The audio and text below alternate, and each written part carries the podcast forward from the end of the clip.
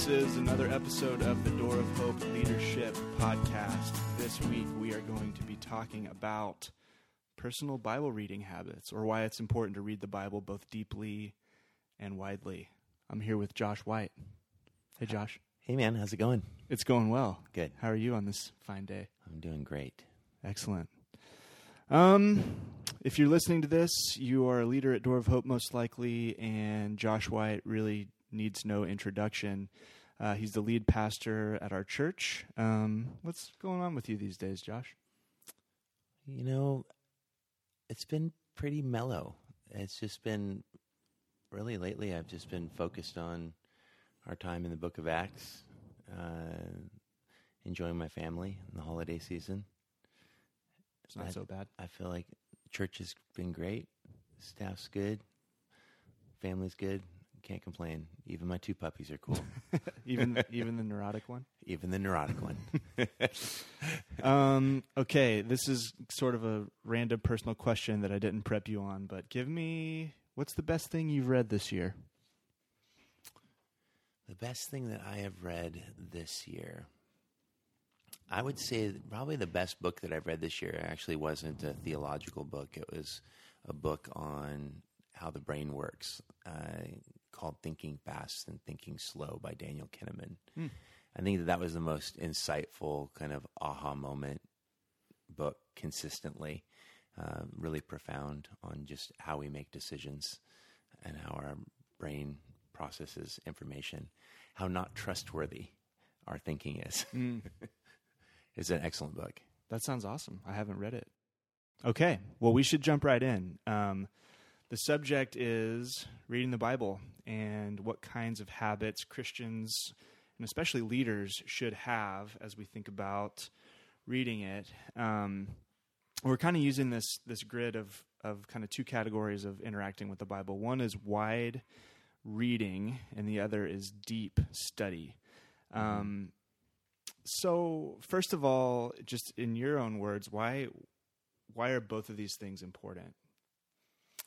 Well, I think that it's important to have both um, the ability to read through the scriptures in their entirety for an understanding of the overarching narrative and the, the key themes of the scriptures. Uh, if you're only reading uh, selective passages for personal devotion and uh, even trying to understand a particular book, I- think sometimes we can go so deeply. And I definitely uh, fell victim to this in my early days as a Christian, where um, it would take years to go through the Bible once because I was so enamored with particular books. But when you read like that consistently without reading, moving quickly through the scripture, you end up not getting the whole picture. Things come out of context, and I think it it create, can create dangerous theological grids. Uh, at the same time, uh, to only read uh, through the scripture uh, quickly and to not go deeply into it uh, can lead to a dryness and, and a loss of personal devotion. I think uh, learning how to let the scriptures truly speak to where we're at each day is an important practice and discipline in Christian growth. Yeah, one of the things I heard somewhere uh, might there might even be a book with this title. I probably should have referenced this before I started talking about it, but it's called uh, the hermeneutical, or we'll just use the word interpretive circle.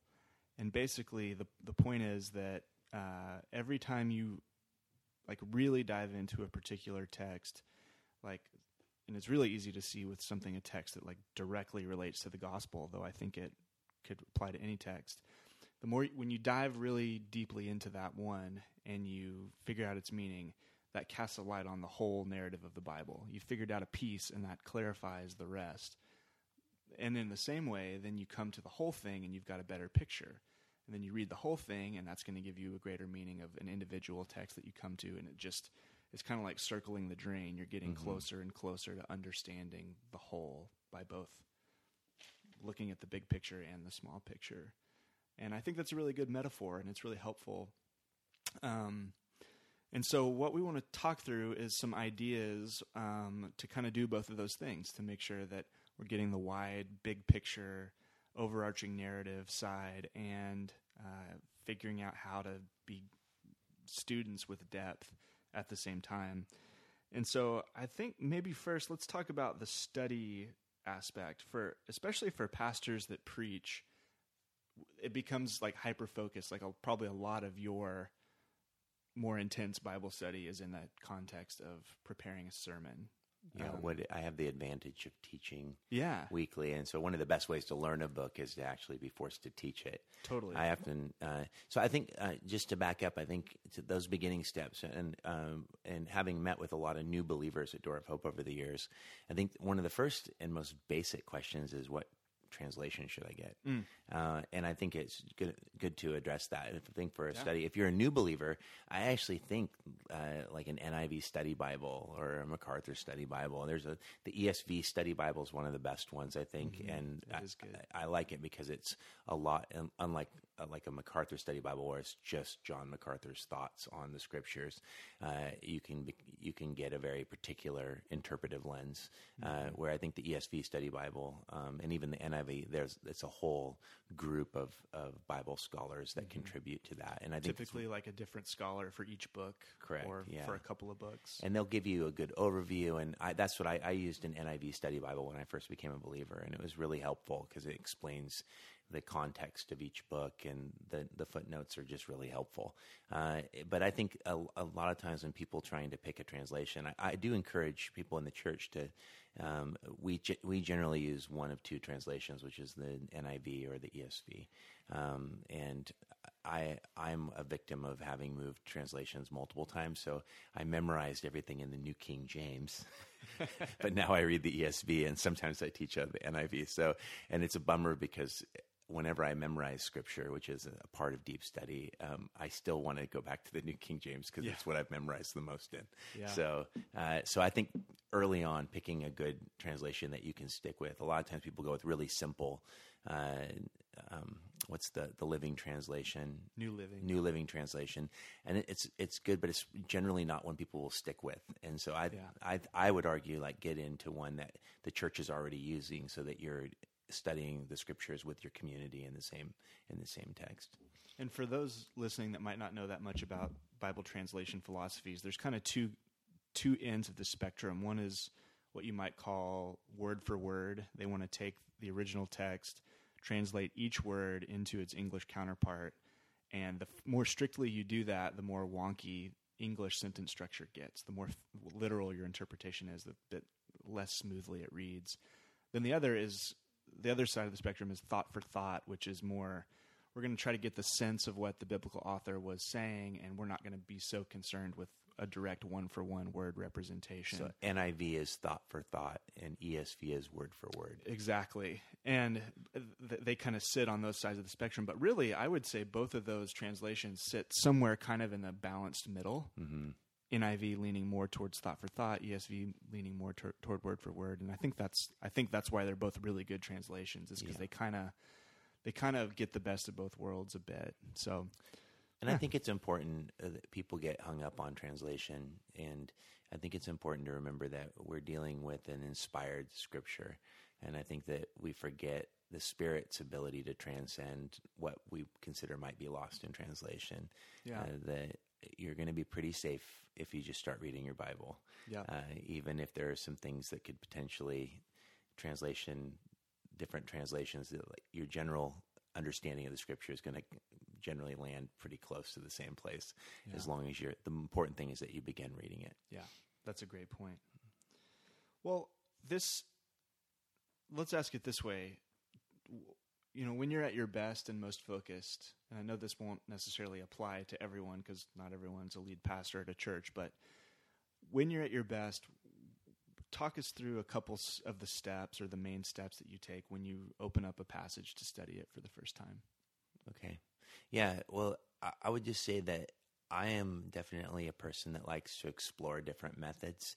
I think part of it's just my temperament. I I can get bored with things, so I generally will mix up how I read through the Bible, um, and have done multiple things. Um, I think that uh, when it comes to study, I, I I was really inspired by um, an early preacher, uh, early 20th century preacher, G. Campbell Morgan, uh, who was the pastor of Westminster in London. uh, and he his method was that before you before you teach any particular book of the New Testament, to read that book in its entirety thirty times in a row.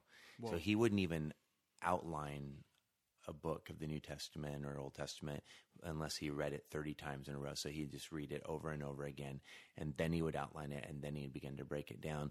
And and I'm not that hardcore, but I I definitely have found um, since I started Door of Hope almost nine years ago uh, that that method of re- reading the book over and over again, like as I've been reading, as I've been teaching through Acts, and we're going to be in it for so long.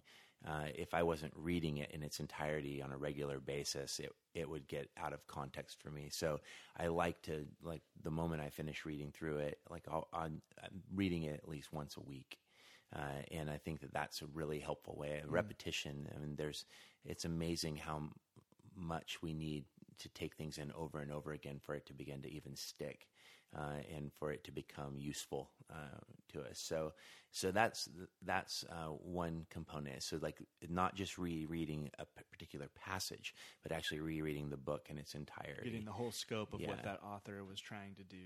Yeah, and so the first time I did that, I did that with the Book of Romans. I read it once a day for thirty days in a row, It just as a private devotion. It wasn't even when I was teaching through it, and it was so profound. Uh, it just you realize that those letters were meant to be read in their entirety, and that actually um, my tendency to just read, you know, one little segment, like the theology is meant to lead to practice. But you don't get to the practice until you're at the end of the book, and so uh, just reading it over and over again was a really helpful way of studying, uh, both taking it in uh, the just the breadth of the book as well as getting into the depth. I think actually both was accomplished with that. And you can do it in 45 minutes. Like Romans, you can read in 45 minutes. Yeah. And so, uh, not every book can you do that uh, with, but I think that uh, when we study the scriptures, I think it's good if you're going to pick a book, take time to familiarize yourself with the whole book um, before you begin to break down uh, individual verses. And yeah. then, and then the other component for me has always been, um, and I'm better at this in seasons. I wish I was like just the uber consistent guy that memorized scripture every day. But I have found when I have taken time to memorize large chunks of scripture, like I've made it a, a goal to memorize all of Jesus's major teachings, um, and just to have that in your heart and mind That's that you awesome. can run it through your mind. And it's better than I think than just memorizing a single verse, like to actually have an entire to be able to do all 119 verses of the Sermon on the Mount is a really profound yeah. uh, exercise, and the and the brain is muscle. You got to exercise it. Mm-hmm. For those of you listening, uh, we keep mentioning this, but there is a handout that you'll be able to access from the same page, probably where you're reading this at the Door of Hope website. Um, and there's, you know, of course, additional resources for more study and more ideas for how to integrate Bible study into your life. But we've got kind of a, a simple method um, that I'm not going to talk through in too much detail. I just want to I just want to briefly cover it, and and you can you can read a bit more. And their whole website's devoted to this method, but you know, a lot of times people are asking, like, okay, I want to study the Bible deeply. I want to really work hard to understand what's there, uh, but I don't know what to do. And there's this simple like method that I was taught as a student that's people call it different names. Some people just call it the in- inductive Bible study. Heard it called the OIA method, but it comes down to three stages: observation, interpretation, and application. And, and the point is that if if you get those things out of order, things can go wonky. Mm-hmm. So the first step is to simply like observe what's in the text, and and observations are simple, like declarative writing down statements like Paul said this then he said this, then he said this, this leads to this. It's just, you're not making any interpretive jumps, you're just seeing what's there. Then you move into interpretation where you ask the question, what does this mean? And you probably have questions that are coming up like, well, how does this doctrine fit with this doctrine? Or doesn't this contradict this? Or what areas of life does Jesus mean for this to apply to? And you start writing those questions down, um, and then you start looking for answers. And you mm-hmm. can go to good Bible commentaries, consult sermons, the study notes in a study Bible. Um, you might bring in cross referencing. I hope you would bring in cro- cross referencing from other biblical passages. And then once you've done that work of interpretation, then you move on to application what am I supposed to do with this? What did this biblical writer intend? how did they intend for my life to look differently on the other side of this? And so there's a lot more that could be said. I'd encourage you to read this little handout and then move on to uh, consult some other resources. But that's that's one just way to conceptualize what do you actually do, and this is something that can be done more or less just with you, your Bible, and a notebook. And so there you go.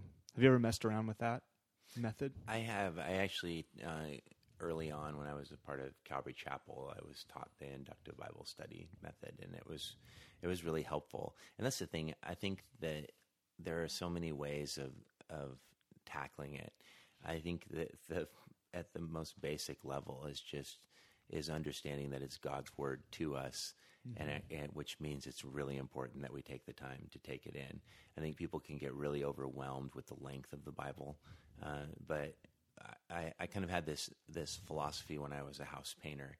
Is I, I ran a company by myself, and I would do these giant Victorian, you know, homes that were four colors and and I would get really overwhelmed and anxious as I looked at the job, the scope of the job, uh, and the what I had to keep reminding myself is one wall at a time, and it ended up becoming the motto of my painting company, beautifying mm. the world one wall at a time. Mm. And I think that the scripture is kind of the same way. It's that if you look at the scripture as a whole, it can become very overwhelming. But I think starting from at the moment you can, you're a new believer listening to this, or one who's been a believer for a long time, but just no discipline here. Just start.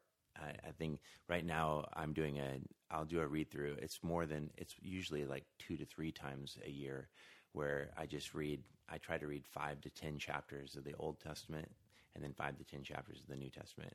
And I mean, you think about it, the scriptures read out loud at a slow talking volume is 72 hours.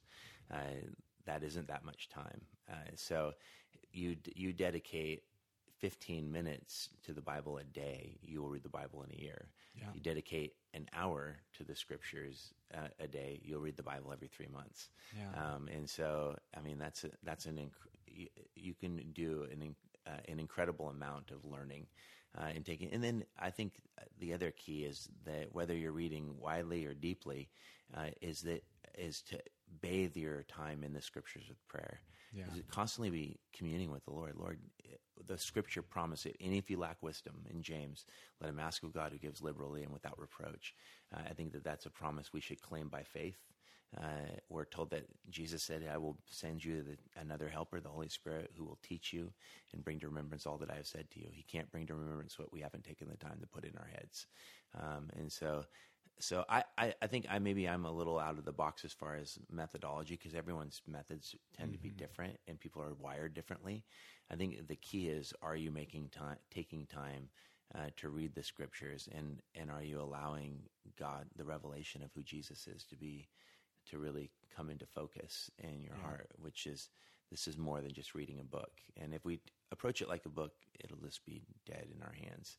Yeah. Uh, but when we really come to it with an expectancy that God wants to speak to us, uh, I think it can become a really powerful and beautiful habit. Mm.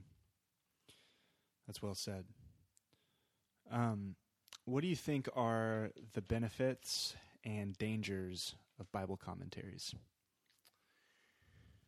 I think uh, Bible commentaries are dangerous for those who have uh, no knowledge in the scriptures because it's kind of like keeping the training wheels on. Mm. and and I think commentaries are really helpful when you already have. I think what commentaries are, are people's um, people's scholarly opinions about texts, and uh, and that's important. Where constantly it's interpretations. Uh, the problem is that if you people can get, and I, I, went through this stage where I really leaned really heavily on commenta- commentators, and the convicting moment, I'd been a believer for like a, a, maybe a, two years, and I went on this mission trip, and I was talking with this guy, and he goes, he stopped me, he goes, Josh, it's amazing you quote, you quote so many authors. It's amazing how how good your retention is. He goes, the only problem is, is I have no idea what you think. and I realized that uh, I was living vicariously through the through the faith of others. uh, through through men and women that I respected, uh, and I wasn't allowing uh, myself to grow um, uh, and to to wrestle through the questions. I just would like if I had a question, the commentary a commentary makes it really easy to not have to think through it and wrestle through it. So I think it's really good when I do my read throughs. I don't go to a commentary. Um, I don't go to a commentary for anything unless I'm teaching through it. Generally, is my general rule of thumb, um, and just keep reading it and rereading it. Uh, I, I, I am a little old school in that. I do think that probably the the, the safest interpretation of Scripture is generally the the plainest, and uh, there's a lot out there that's really good, but not always helpful, uh, and can quickly create a um, a grid uh, that is defined by a particular theological bent than just letting the Scripture speak. Yeah. But I do think commentaries are important. I think that they're healthy. But I think if you, I'd say start by developing the habit of reading. Don't worry so much about what you don't understand, and begin to apply what what is direct and Yeah. clear. Yeah, I think a lot of people will short circuit the actual process of of Bible study and really wrestling internally by just they don't understand something, something's difficult, something's strange, so they just go to a commentary, um, and they've sort of skipped over the part where God can actually work and challenge and move and speak and and work with someone in in wrestling through those things. I remember the first time I was a student leader at a church in high school. I was encouraged to get a Bible commentary. It was the two volume Dallas Seminary Bible Knowledge Commentary, Walvoord and Zook. I yeah. think that's how you pronounce their names. it's it's a good Bible commentary, but I remember like for a season thinking like, oh, these guys are going to tell me what the Bible means. So for a time, my daily devotional, I wouldn't even read the Bible. I would just read the Yep. Bible knowledge commentary because I was like, why would I even waste my time with the Bible when I can just learn what when it I can? means. Just, they'll just tell me what it means. This is great. Uh, and then, of course, when the first time someone more mature than me heard that I was doing that, they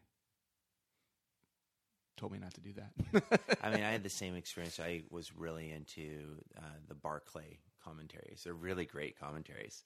The problem, though, is that Barclay actually had some heretical Yeah. ideas, and he's so compelling and so right on Mm-hmm. uh, in on like the gospel and. But he didn't. He like didn't believe in the miracles, and he didn't believe in the virgin birth, and it would just Yeah. like pop up. It's, it's, he's actually one of the most maddening of Mm. uh, Bible scholars because people love his commentaries, but you have to have the maturity to know. And I think that we can become so dependent upon people that we can even be led astray. Uh, where I would much rather people take the scripture in and wrestle with it for themselves. I I, I think often that's safer. yeah. Um, so, and then really asking, ask pastors, ask people that have been believers a long time, like before you jump into commentaries, check out their, uh, how, how they're, they're taken. Are they, are they orthodox? Uh, Yeah. There's a lot written in, in the name of Jesus that has very little to do with Jesus. And and on that note, I, I think that is the best option. Consulting someone you have a relationship with, a pastor, whoever. But there's a really good website that we link we put at the bottom of the document called bestcommentaries.com that basically takes evangelical scholars reviews and aggregates them and then ranks commentaries on every biblical book like according to which ones are best reviewed and you hmm. can tell if it's devotional pastoral or technical which means you probably need to know greek or hebrew to really not get lost in it. Um, and so that's a good thing to be aware of if you're if you're unsure of like is this orthodox? Is this a good commentary a bad commentary? Um, that's a good website to know about because yeah you you might trust oh if someone's written a bible commentary they're probably a believer. You can't assume that. You can't assume that they think jesus is god. you can't assume they think god exists. You can't assume that they hold to the tenets of historic christian orthodoxy um, and so that can be a pretty scary place to find yourself in when you realize in a you've been learning bookstore someone like anymore. I mean, you, solid orthodoxy will be next to full on heresy. Yep. There's they're not separate. Yep. they aren't separated by this is orthodox and this is not. Yeah. So Yeah. So let's let's talk for a sec about uh, kind of strategies for just wide reading. You've already mentioned and I think it's really good. Um, the fact that 15 minutes a day for most readers will get them through the Bible in a year. An hour a day will get them through the Bible in three months or so. Um, I remember I I took this ESV journaling Bible that's been my main Bible for the last five or six years, and I just counted the pages of biblical text and divided it by 365, and it turns out it was three pages, three pages a day. And so you can do that with your own Bible and like have a very clear okay, I need to read three pages and makes it really simple to Mhm. stay disciplined. You don't have to have some sort of crazy reading plan or whatever. Um, so that's something I've done with with different Bibles. Um, There's the one year Bible that it breaks it all up for you. yep. I think that the Bible Project is a really helpful thing because they have a one year plan that also connects you with their videos as well. Yeah, and we've got that in the document. The the Bible Project's plan is great because it, it takes you through the whole Bible. You get a psalm every day to encourage your prayer life. Um, and then the explanatory videos, both introducing books and then introducing themes, like kind of help keep you from getting lost when you're, especially when you're in books that you might not be that familiar with. Like, Mhm.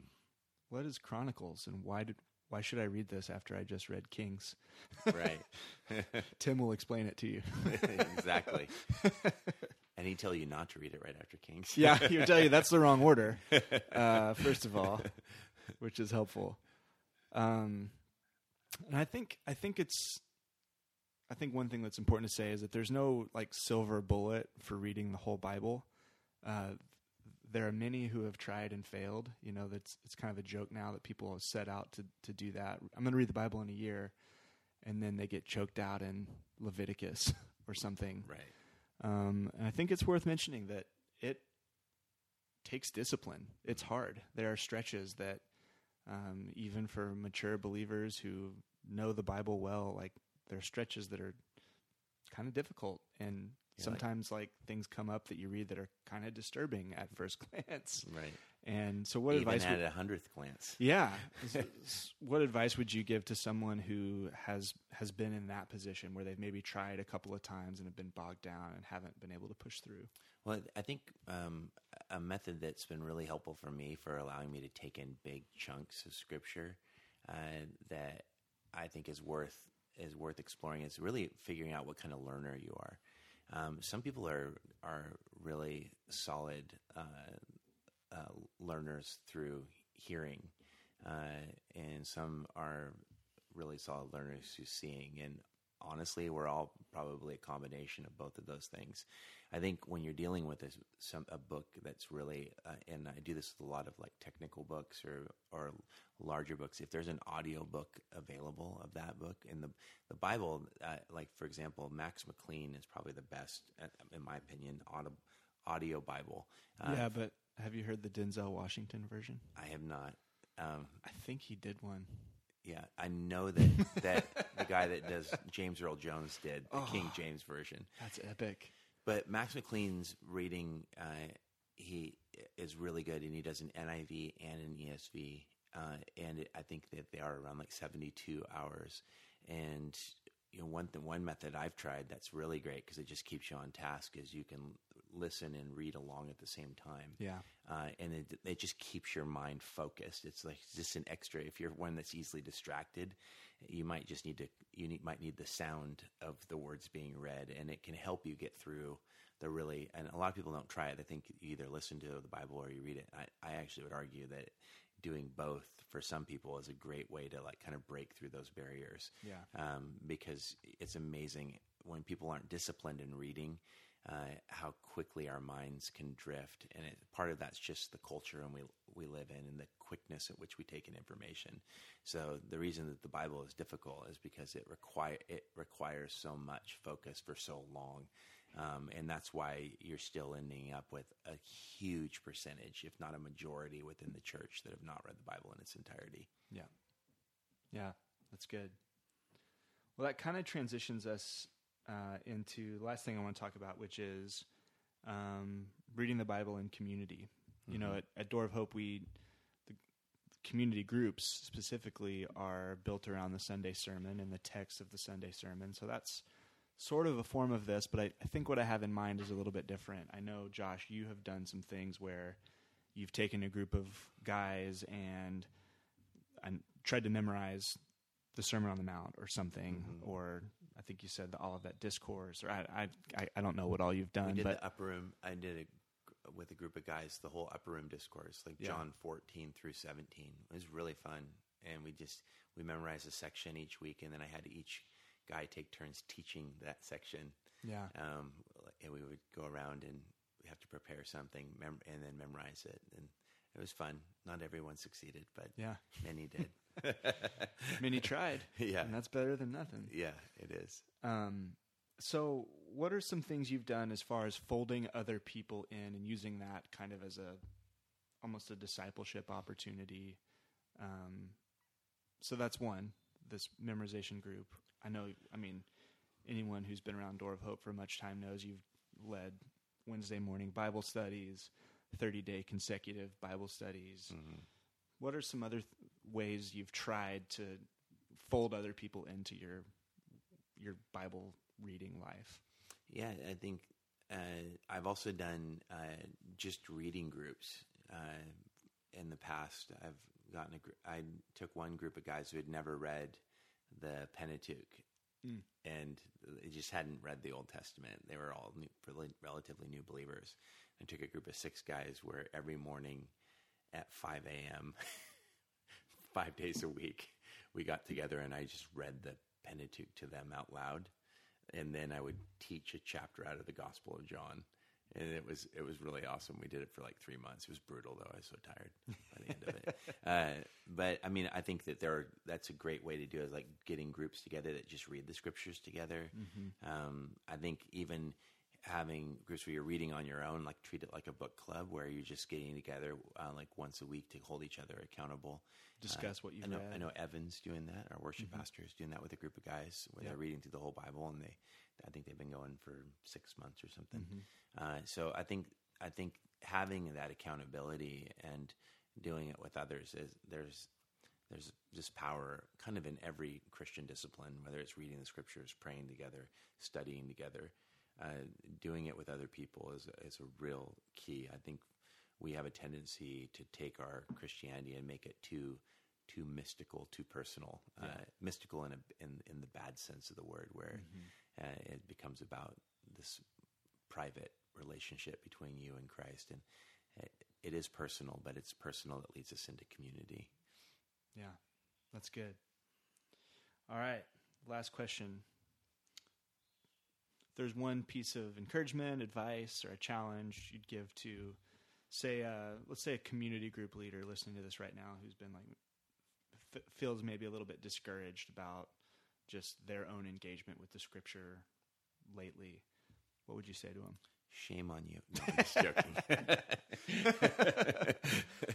uh, I think that we need to all understand that uh, God's He doesn't want us to read the scriptures because He's a taskmaster. He's not trying to give us a discipline that's meant to bore us or to overwhelm us. If we really viewed it as God is excited to commune with us, and the scriptures is is a key way in which He's revealed His heart and His mind to us, uh, and that the living God, the Creator of the universe, I think if we keep the gospel as the as the core and the foundation of why we read the scriptures, is that it actually confronts us with the living Christ. It confronts us with our own brokenness and our need. And when you're feeling discouraged about your inability to read scriptures, once again, it's just another opportunity to cast yourself in humility at the feet of Jesus. Like even this, Lord, is just hard. Like every, I think the the fall meant that even the study uh, of of who God is and coming to coming into contact with Him is done by the sweat of our brow. Uh, and so I think that when you miss a day or you miss a week, it's like you just have to begin again. And a part of the Christian life is just being willing to receive God's forgiveness again and again, and His mercies are new every day. Uh, and that, like any relationship, it, it's not going to improve if we avoid it. Yeah. Uh, and so, if we view reading Scripture as as a development of our relationship or intimacy with Christ, uh, I think that it has the potential of being extremely life giving. But there are going to be seasons, just like every relationship, where a relationship is tested, where there can be a dryness in it. Um, mm-hmm. And it, in those times, we just have to continue to push push through, and that's where community can be really helpful. Uh, but I think that Bible reading is not meant to produce guilt. Yeah. And the Lord is not, or, or I should say, it's not meant to produce shame. Uh, it can produce guilt when it confronts us with real sin. Yeah. Uh, and even Paul said, I wouldn't know what sin was if I didn't know the law, which meant he knew the scriptures. Um, and so I think that it's important uh, that it becomes a plumb line from heaven that reveals. It, it, can't make the wall straight, but it can reveal how crooked it is, and that's a good thing uh, because it shows us our need uh, for the living Christ. Well said, my friend. Thanks. Well, I think that's all the time we have. Josh, thanks for being here. Yeah. Thanks for your leadership at our church. Thank you, Pam. You do. Yeah, man. All right, everyone, thanks for listening. Hope this was helpful. There will be more. Thanks. Bye.